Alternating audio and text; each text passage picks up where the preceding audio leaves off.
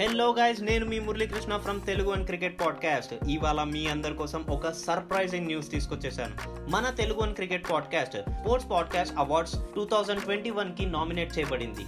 దానికోసం ఒక voting process అనేది ఉంటుందన్నమాట. ఓటింగ్ ప్రాసెస్ ఏంటంటారా? చాలా సింపుల్ అండి. Sports podcast awards dot com అనే వెబ్సైట్కి వెళ్ళండి. రిజిస్టర్ అయ్యాక మీకు టాప్ రైట్ కార్నర్లో ఓట్ నవ్ అనే ఆప్షన్ కనిపిస్తుంది. కేటగిరీస్లో బెస్ట్ క్రికెట్ పాడ్కాస్ట్ మీకు తెలుగు అని క్రికెట్ పాడ్కాస్ట్ కనిపించేస్తుంది. సబ్మిట్ యువర్ ఓట్ అని కనిపిస్తుంది. అది క్లిక్ చేయగానే మీ ఓట్ అనేది క్యాస్ట్ అయిపోతుంది. So please do vote and supporters thank you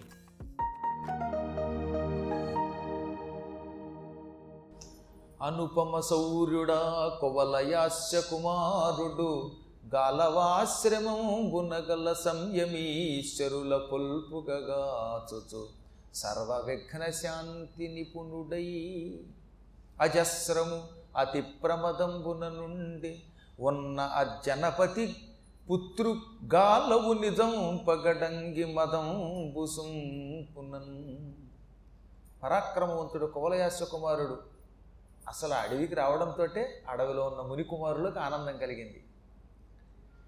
ఎందుకంటే అతని రూపము ఆహ్లాదంగా ఉంది. సరే పరాక్రమవంతుడు కనుక ఇతడు రక్షిస్తాడని ఒక నమ్మకం ఉన్నది.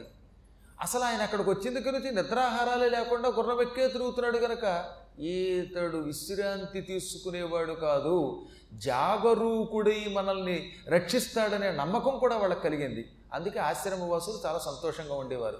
ఈయన కూడా గుర్రం ఎక్కి శుభ్రంగా తిరిగాడు. చాలాసేపు యాగంలో విఘ్నం ఏమన్నా వస్తుందేమో తిరిగాడు. ఆ సాయంత్రం ఏమీ జరగలేదు. చతుర్దశి వచ్చింది. ఆ రోజు కూడా యాగం హాయిగా సాగింది. యజ్ఞంలో కూర్చున్నటువంటి గాలవుడు ఆయన శిష్యులు చక్కగా మంత్రోచ్చారణ చేశారు. యజ్ఞగుండంలో హవ్యం వేశారు సమిధులు వేశారు. దేవతలకి నవధాన్యాలతోటి ఆహుతులు ఇచ్చారు. చతుర్దశి నాడు కూడా ఎక్కడ అలికిడి లేదు. రాక్షసుడు లేడు వాడి మొహము లేదు. వీళ్ళు సుఖంగా ఉన్నారు. ఇంకా మర్నాడు అమావాస్య. ఈ అమావాస్య నాడు పూర్ణాహుతి జరగాలి. పూర్ణాహుతి జరిగేంత వరకు ఎవ్వరూ విశ్రాంతి లేకుండా యజ్ఞం చేస్తూనే ఉన్నారు కుర్రాడు తిరుగుతూనే ఉన్నాడు. ఇంకొక అరగంటలో పూర్ణాహుతి అనగా అప్పుడు జరిగిందటో తమాషా. ఈ రాక్షసుడు పాతాళకేతుడు ఎప్పుడు కూడా యజ్ఞానికి ముందు రాడు. సరిగ్గా పూర్ణాహుతికి వస్తాడు వాడు. ఆ పూర్ణాహుతి సమయానికి పాతాళలోకం నుంచి భూలోకానికి వచ్చాడు. వాడు ఉగ్ర వరాహ రూపము దాల్చి మంచి పంది రూపం ధరించాడు. ఈ మధ్యన రాముడు తిట్టాడు ఒక పంది. ఆ రూపం అన్నమాట. అలాంటి వరాహ రూపం ధరించాడు. పెద్ద పంది రూపం పెద్ద పెద్ద కూరలు బయటకు వచ్చి ఉన్నాయి ఇంతంత డొప్ప చెవులు ఉన్నాయి అలాంటి భీకరాకారుడు పెద్ద పొట్టతో వచ్చాడు. మామూలు పందుల కంటే అడవి పందులు కొంచెం ఎక్కువ శబ్దం చేస్తాయి. అడవి పందులేమో పిచ్చవాగుడు అవుతాయి ఈ వీడు గుర్రు గుర్రు గుర్రు గుర్రు అంటూ అరుచుకుంటూ వచ్చాట. గుర్ఘుర రావం ఆ గురగుర రావంతో ఈ ఆశ్రమం దగ్గరకు అడుగు పెట్టాడు. వాడు రావడంతో కొన్ని ఆశ్రమాలు ముట్టితో ముట్టగించాడు. కొన్ని చెట్లని దంతాలతో పడగొట్టేశాడు. ఋషికుమారుల్ని గాయపరిచాడు. విధ్వంసం సృష్టించడం మొదలుపెట్టాడు. ఈ క్షణంలో అక్కడ ఉంటాడు ఆ క్షణంలో ఇక్కడ ఉంటాడు. ఒక చోట ఉండేటవాడు కొరివి తిరిగినట్టు తిరుగుతాడు వాడు. మహావేగంగా చెట్లు పడగొడుతూ ఆశ్రమాలు పడగొడుతూ అరుచుకుంటూ చివరికి పూర్ణాహుతి చేస్తున్న గాలవుడి దగ్గరకు వచ్చే సమయానికి కోలయాస కుమారుడు ఓ బాణం చెవిదాకా ఎక్కుపెట్టి ఏది అర్ధచంద్రాకార బాణం? ఓ అర్ధచంద్రాకారంలో ఉన్న బాణం పదునైన బాణం ఎక్కుపెట్టి లాగి చెవిదాకా వాడికి వేసి కొట్టాడు. అది వెళ్ళి వాడు డొక్కలో తగిలింది. వాడు ఎగిరి కిలోమీటర్ దూరం పడ్డాడు. పడి ఒక్క దెబ్బకి హడిలిపోయాడు. ఇలాంటి దెబ్బలు తగిలితే పందులు ఎప్పుడూ రాముడి తిట్టం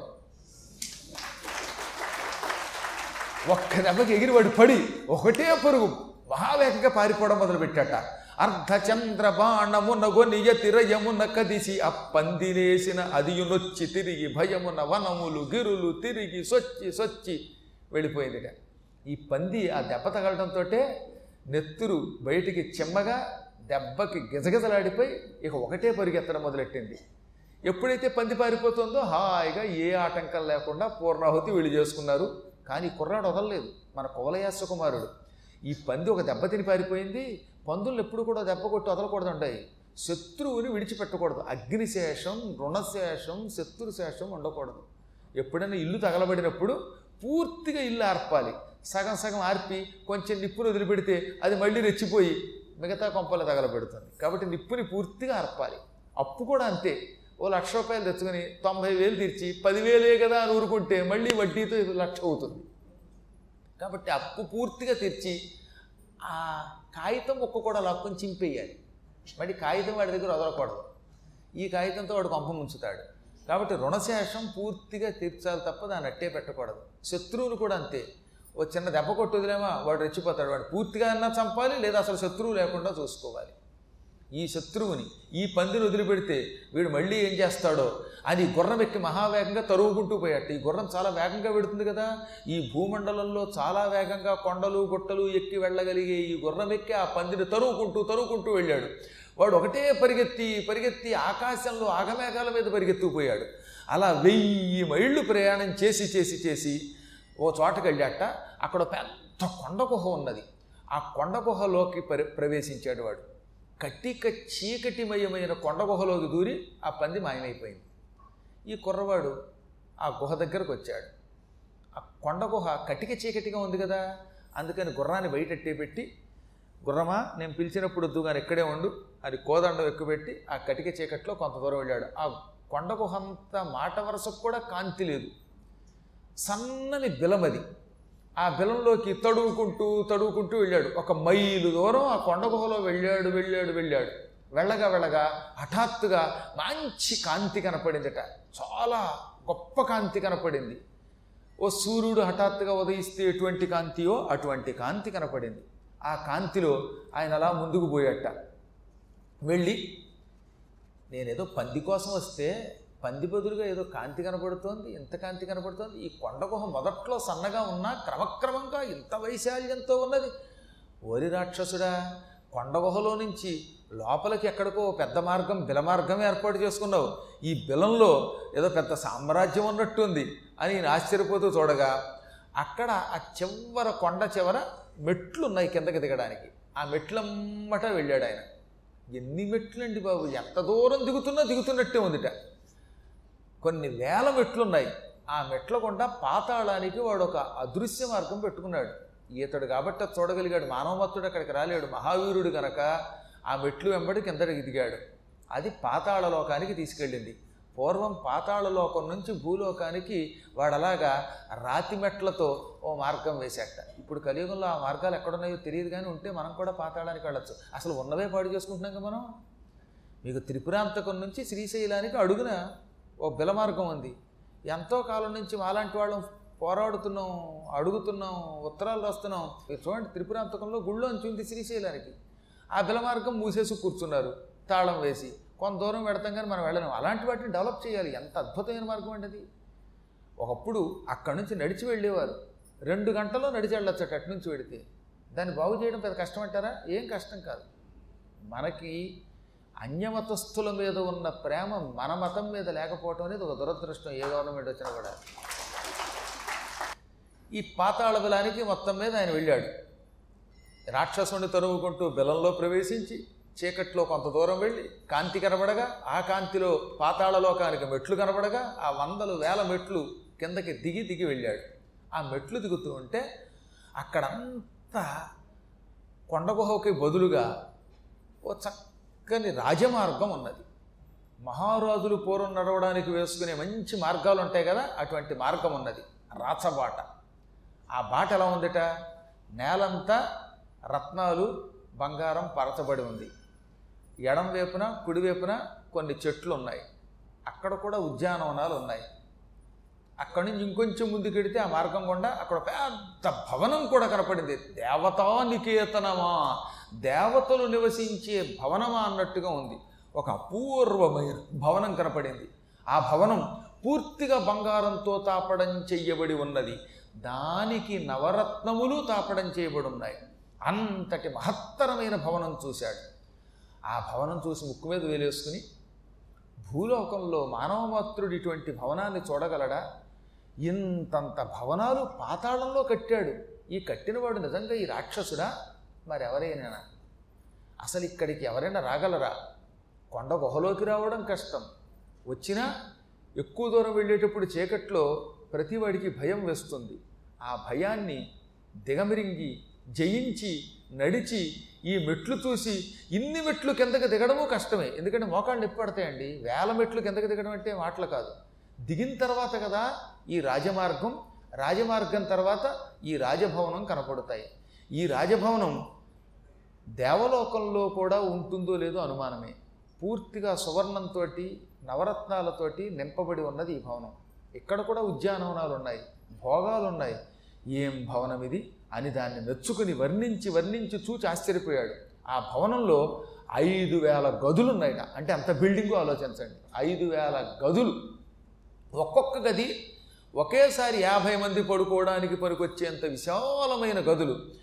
అన్ని గదుల్లో రకరకాల పానుపులు ఉన్నాయి ఆ పానుపుల పక్కన సుగంధ ద్రవ్యాలు ఉన్నాయి తినడానికి పదార్థాలు ఉన్నాయి రకరకాల నగలు ఉన్నాయి చీరలు ఉన్నాయి పంచెలు ఉన్నాయి అన్నీ ఉన్నాయి. అంటే వస్త్రాలకి లోటు లేదు ఆ గదులలో. తినడానికి లోటు లేదు. పడుకోవడానికి చక్కని పానుపులు ఉన్నాయి ఇలా అన్ని సౌకర్యాలు ఉన్నాయి. ప్రతి గదిలోనూ అన్ని సౌకర్యాలు ఉన్నాయి. అవన్నీ చూచి చూచి చూచి తిరిగాడు. మిడుకమాలిసిగాలక కానీ మాట్లాడడానికి ఒక్క మనిషి లేడు. ఇన్ని గదులున్నాయి. ఎంత పెద్ద భవనం ఉంది? ఎంత దూరం వచ్చాడు? కానీ ఒక్క పెట్ట ఉంటే ఒట్టు. అంత ఖాళీ ఖాళీ ఖాళీ. అప్పుడు ఆయన అనుకున్నట్ట జనం బాగా ఉన్న భూలోకంలో ఇంత ధనం ఉండదు. ధనం ఉంటే జనం లేరు జనం ఉంటే ధనం లేదు. ఏం విచిత్రం అనుకున్నాడు ఆయన. డబ్బున్న చోట జనం కనపడదు. జనం ఉన్న చోట ధనం లేదు. ఎందుకంటే మన జనం అక్కడ చేస్తే ఆ డబ్బు ఉంచుతారా? మొత్తం బిల్డింగ్ అంతా గీకి పట్టుకొచ్చారు అంచదికి బిల్డింగ్లు ఎక్కడ ఉంటాయి? ఈ కథ ఓసారి చాలా కాలం క్రితం చెప్పానులేండి. రెండు వేల ఒకటిలో ఓసారి చెప్పాను తొంభై ఎనిమిదిలో ఒకసారి చెప్పాను. అప్పుడు తొంభై ఎనిమిదిలో అలాంటి ఒక కుర్రాడు కనపడ్డాడు. గురువుగారు దానికి రూట్ ఎక్కడుందో నాకు చెప్పరా అన్నాడు. అంటే ఎందుకు నాయనా అన్నాను. ఆ బిల్డింగ్లో నవరత్నాలు ఉన్నాయన్నారు నగలు ఉన్నాయన్నారు పంచెలు చీరలు ఉన్నాయన్నారు. వారి బాబు వింటుంటే నోరు ఊరిపోతుంది. ఎవరికీ తెలియకుండా నేను వెళ్ళి రోజు కొంత కొంత తెచ్చుకుంటానండి. సంవత్సరానికి ఒకసారో లేకపోతే రెండు నెలలకు ఒకసారో. నాకు వీలు ఉన్నప్పుడు వెళ్ళి తెచ్చుకుంటానండి అన్నాడు. నీకు తెలిస్తే నేనెందుకు? నాకు తెలిస్తే నువ్వెందుకు? ఒకవేళ నిజంగా ఆ రూట్ నాకే తెలిస్తే నీకెందుకు చెబుతానరా? ఆ గిక్కు నేనే తెచ్చుకునేవాడిని అన్నా నేను వేళాకోళకి వాడితే. నిజంగా నాకే తెలుసు అనుకోండి ఆ రూటు.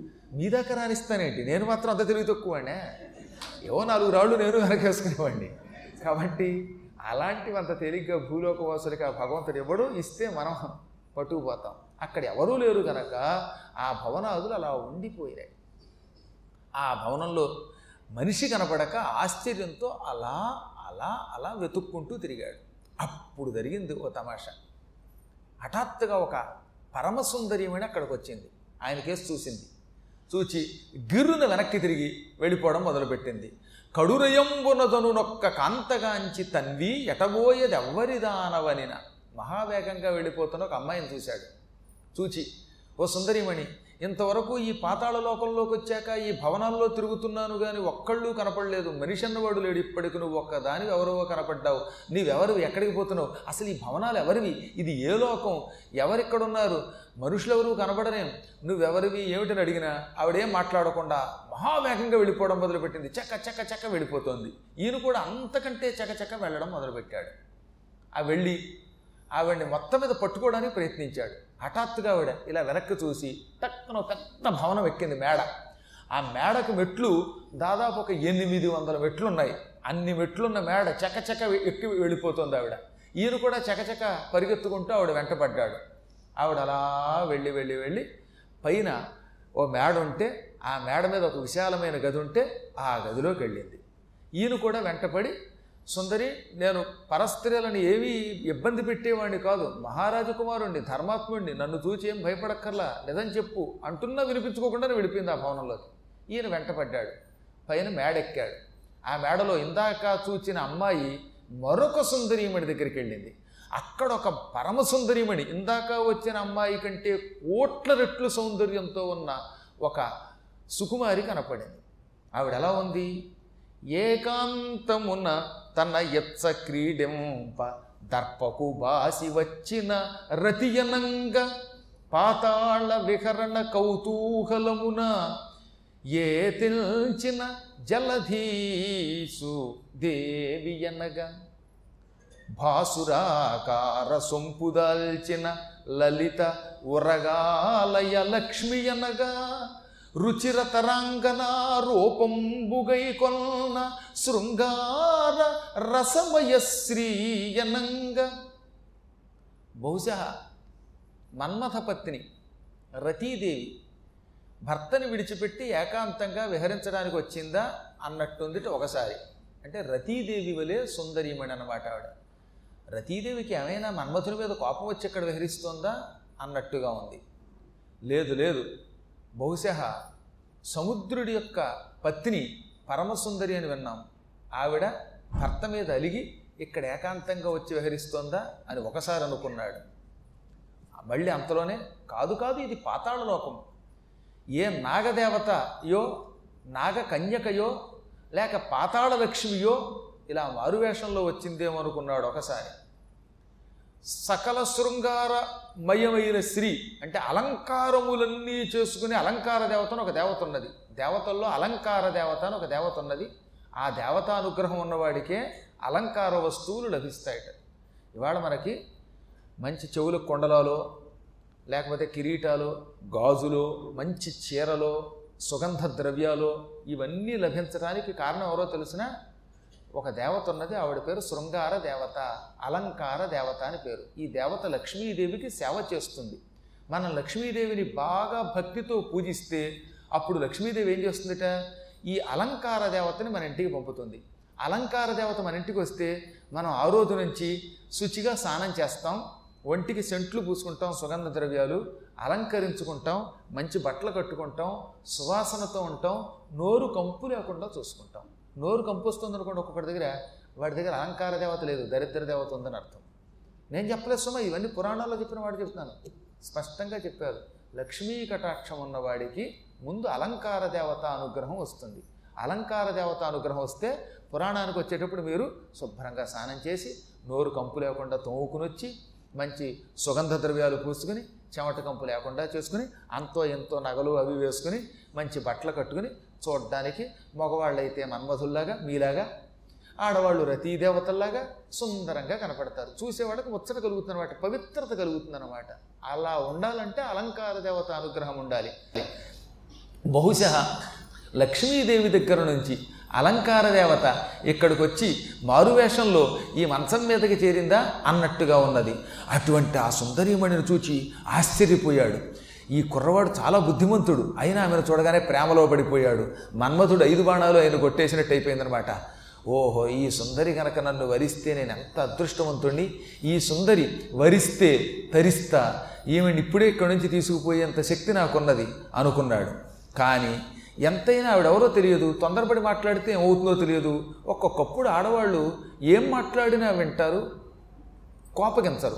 ఒక్కొక్కప్పుడు చిన్న మాటకు కూడా కోపగిస్తారు. ఒక్కసారి వాళ్ళ కోపం వస్తే ఇక అక్కడి నుంచి చాలా ఇబ్బందులు వస్తాయి. కాబట్టే ఆచితూచి మాట్లాడాలి అనుకున్నాడు ఆయన. ఇంతలో ఆయనను చూచింది ఆ కొత్త సుందరి కూడా.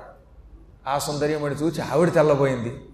అమర కుమార సన్నిభుని ఆ నృపనందను బెట్టుగాంచి సంభ్రమము భయంబు విస్మయము రాగము లజ్జయు ఒక్కమారు చిత్తము కబళించినంతలరి తల్పము దిగ్గన డిగ్గిపోయి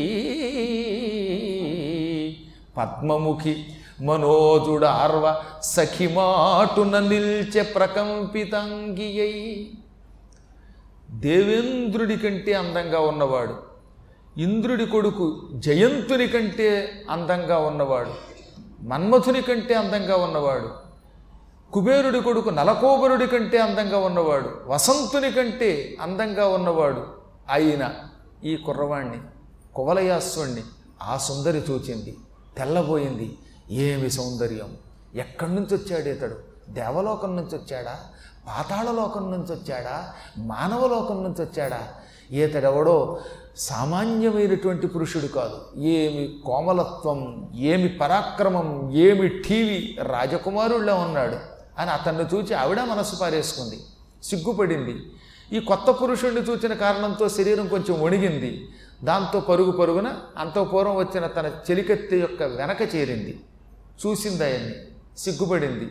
చూస్తే ఆయన ఏమన్నా అనుకుంటాడేమో? సిగ్గు లేకుండా చూస్తోంది. నన్ను ఇదేమి స్త్రీ అనుకుంటాడేమో? అని మళ్ళీ అంతలోనే తలకాయ వంచుకొని చెలికత్తి వెనకాతలు వీపు వెనకాతలు దాక్కుంటుంది. మళ్ళీ దాక్కుని ఇలా పక్కన నుంచి చూస్తుంది. ఆయన చూశాడు ఆవిడ చూసింది. ఆయన చూస్తే ఆవిడ తప్పుకుంటుంది పక్కకి. ఆవిడ చూస్తే ఈయన సిగ్గుపడి తల వంచుకుంటాడు కొంతమంది పురాణాలు ఇలా తలకే వంచుకుని నిద్రపోతుంటారు. సరే వాళ్ళు నిద్రపోతున్నారో వింటారో తెలియదు మరి. అలాగా సిగ్గుతో తల వంచుకుంటుంది. ఈ విధంగా ఇద్దరు ఒకళ్ళు చూస్తే ఒకళ్ళు చూడరు. ఇంతలో హఠాత్తుగా ఆమె స్పృహ తప్పి కింద పడిపోయింది. ఎప్పుడైనా ప్రేమ ఎక్కువైపోతే ఆనందం ఎక్కువైపోతే స్పృహ తప్పిపోయేవారు. స్త్రీలు కదా కోమలంగా ఉండేవారు పాపం పూర్వం. అందుకని అలా పడిపోయింది కిందకి. పడిపోగానే ఈ పక్కనున్న చెలికెత్తే రెండు చేతులతో పట్టుకుని చెలి చెలి అలా పడిపోక ఊర్చిపోక ఊర్చిపోక అని తీసుకొచ్చి పక్కనున్న మంచం మీద పడుకోబెట్టి తామరాకులు ఉన్నాయి ఆ పక్కన. ఆ తామరాకులతో ఇలా విసిరింది. పన్నీరు జల్లింది. కన్నీరు తుడిచింది. ఒంటి మీద సుగంధ ద్రవ్యాలు పూసింది. మెల్లగా సేవ చేసి ఈ స్పృహ తప్పిపోయిన ఆవిడని లేపింది. అలా మొత్తం మీద లేచింది ఆవిడ. లేచి చెలి ఎందుకు నన్ను లేపావు? స్పృహ తప్పిపోయి ఉన్నప్పుడే బాగుందేమో. ఇప్పుడు స్పృహలోకి వచ్చాక ఇతన్ని చూడకుండా ఉండలేను మాట్లాడకుండా ఉండలేను. ఆ రాజకుమారుడితో మాట్లాడితే ఆయన ఏమనుకుంటాడో? అని మెల్లిగా గొణిగింది ఆవిడ. ఈ గొణుగుడు ఈయనకి వినపడింది. ఈయనకి చెవుడు లేదు కదా కుర్రాడు కదా. ఆయన విని ఓహో నేను ఒక్కడే ప్రేమలో పడ్డాను అనుకున్నాను ఈమె కూడా ప్రేమించింది అనుకున్నాడు. సాత్వికమైన భావన అటువంటి అక్కడ. అంటే మనస్సులో ప్రేమ పుట్టడం కూడా పవిత్రతతో కూడిన ప్రేమ. కొంతమంది ఉంటారు అదంతా చూడలేం మనం. రాముడు సీత ప్రేమించుకున్నారు కానీ ఆ ప్రేమ వేరు అది ఉదాత్తత ఉంటుంది. అభిమన్యుడును ఉత్తర ప్రేమించుకున్నారు ఉదాత్తతతో కూడింది. ఇప్పుడు సినిమా హీరో హీరోయిన్లు చూస్తే కంపు వచ్చి చచ్చిపోవాలనిపిస్తుంది. చెంబు నీళ్ళలో దోకి. అది ప్రేమ కాదు అది కామం దోమది చిచ్చి చిచ్చి కాబట్టి పూర్వం ఉన్న ఔదాత్యం దానికి సాత్విక వికారం అని పేరు. ఆ వికారం కలిగింది ఆయనకు కూడా. ఆయన మెల్లిగా వచ్చి ఓ అమ్మాయి ఇందాక నాకు మెట్ల కింద కనబడ్డావు. నువ్వెవరివి అని అడిగితే మాట్లాడకుండా టకటకటకాన్ని నడిచి పైకి వచ్చావు పైకి వచ్చాక నీ వెనక నేను వచ్చాను. నీతో పాటు నీ చెలికెత్తని చూశాను. ఈ చెలికెత్తి పరమసుందరిమణి. ఎందుకని అలా స్పృహ కోల్పోయింది? స్పృహ కోల్పోతున్నప్పుడు నువ్వేదో ఉపచారములు చేశాక లేచి నీ చెవిలో ఏదో కొంచెం గొణిగింది. ఆ గొణుగుడేమిటో నేను వినొచ్చా? నీకు అభ్యంతరం లేకపోతే అసలు నీవెవరవు? నన్ను చూచి ఎందుకు భయపడ్డావు? ఈమె ఎవరు? మీ వృత్తాంతం ఏమిటి? నేనున్నది ఏ లోకం? ఇదంతా నాకు మాలోకం కింద ఉంది. ఇది ఏ లోకమో చెప్పగలవా? అని అడిగితే అప్పుడు ఆవిడ చెప్పకుండా ఎలా ఉంటాను బాబు? ఈవిడ ఎందుకు స్పృహ తప్పిపోయిందో? ఆవిడెవరో నేనెవరో ఈ లోకం ఏమిటో అంత వివరంగా చెబుతాను. విశ్వావసుడు అని పేరు కలిగిన ఒక గంధర్వుడు ఉన్నాడు ఆ విశ్వావసుడనే గంధర్వుని యొక్క కుమార్తె ఈ సుందరీమణి. విశ్వావసుడు గురించి వీరి ఇదివరకు పురాణాల్లో చాలాసార్లు విన్నారు. విశ్వావసుడు అనే ఒక గంధర్వుడు గంధర్వరాజు చాలా గొప్పవాడు ఆయన దగ్గర చాలామంది గంధర్వులు ఉండేవారు. ఆ విశ్వావసుడు ఇంద్రుడికి చాలా ఆత్మీయుడు కూడా. ఆ గంధర్వరాజ పుత్రిక ఈమె. ఈమె పేరు మదాలస. పరమ సుందరీమణి ఈమె. ఈమె ఒకనాడు గంధర్వలోకంలో నాలాంటి చెలికత్తెలతో కలిసి ఆడుకుంటూ ఉన్నది. మా గంధర్వలోకంలో ఇంద్రుడి దగ్గర ఉన్న నందనవనము వంటి ఒక వనం ఉన్నది. ఆ వనంలో ఈమె సరదాగా చెలికత్తెలతో ఆడుకుంటూ ఉండేది. చెలికత్తెలంతా కలిసి అప్పుడప్పుడు ఏం చేసేవారట? నందనవనంలో పువ్వులు కోసేవారట. దానికి పుష్పాపచయము అని పేరు అనమాట సరదాగా పువ్వులు కొయ్యటం ఆ పూలు ఒకడి మీద ఒకడు విసురుకోవడం మాలలు కట్టడం ఈ మాలలతో మన్మథ పూజ చేయటం ఇవన్నీ ఆ రోజుల్లో చాలా సరదాగా చేసుకునేవారు ఆడపిల్లలు. ఈ విధంగా మేమంతా నేను నా చెలికెత్తే ఓ రోజున పువ్వులు కోసుకుంటూ దండలు కట్టుకుంటూ పాటలు పాడుకుంటున్నాం అన్నమాట. ఈ సుందరీమణి మదాలస ఎంత అందంగా ఉందో అంతకంటే కంఠం ఇంకా అందంగా ఉంటుంది. ఈవిడ కంఠం ఎత్తితే సాక్షాత్తు సరస్వతీదేవి పాడినట్టు ఉంటుంది. కచ్చెపి అనే వీణ మీటినట్టు ఉంటుంది ఈవిడ కంఠం. అంత మధురమైన తన కంఠంతో ఒక రోజున ఈమె పాడుతున్నది. గంధర్వలోకం కనుక అందున గంధర్వలోకంలో ఉన్న ఉద్యానం కనుక అక్కడికి ఎవరూ రారు గనక మేము నిర్భయంగా ఉన్నాం.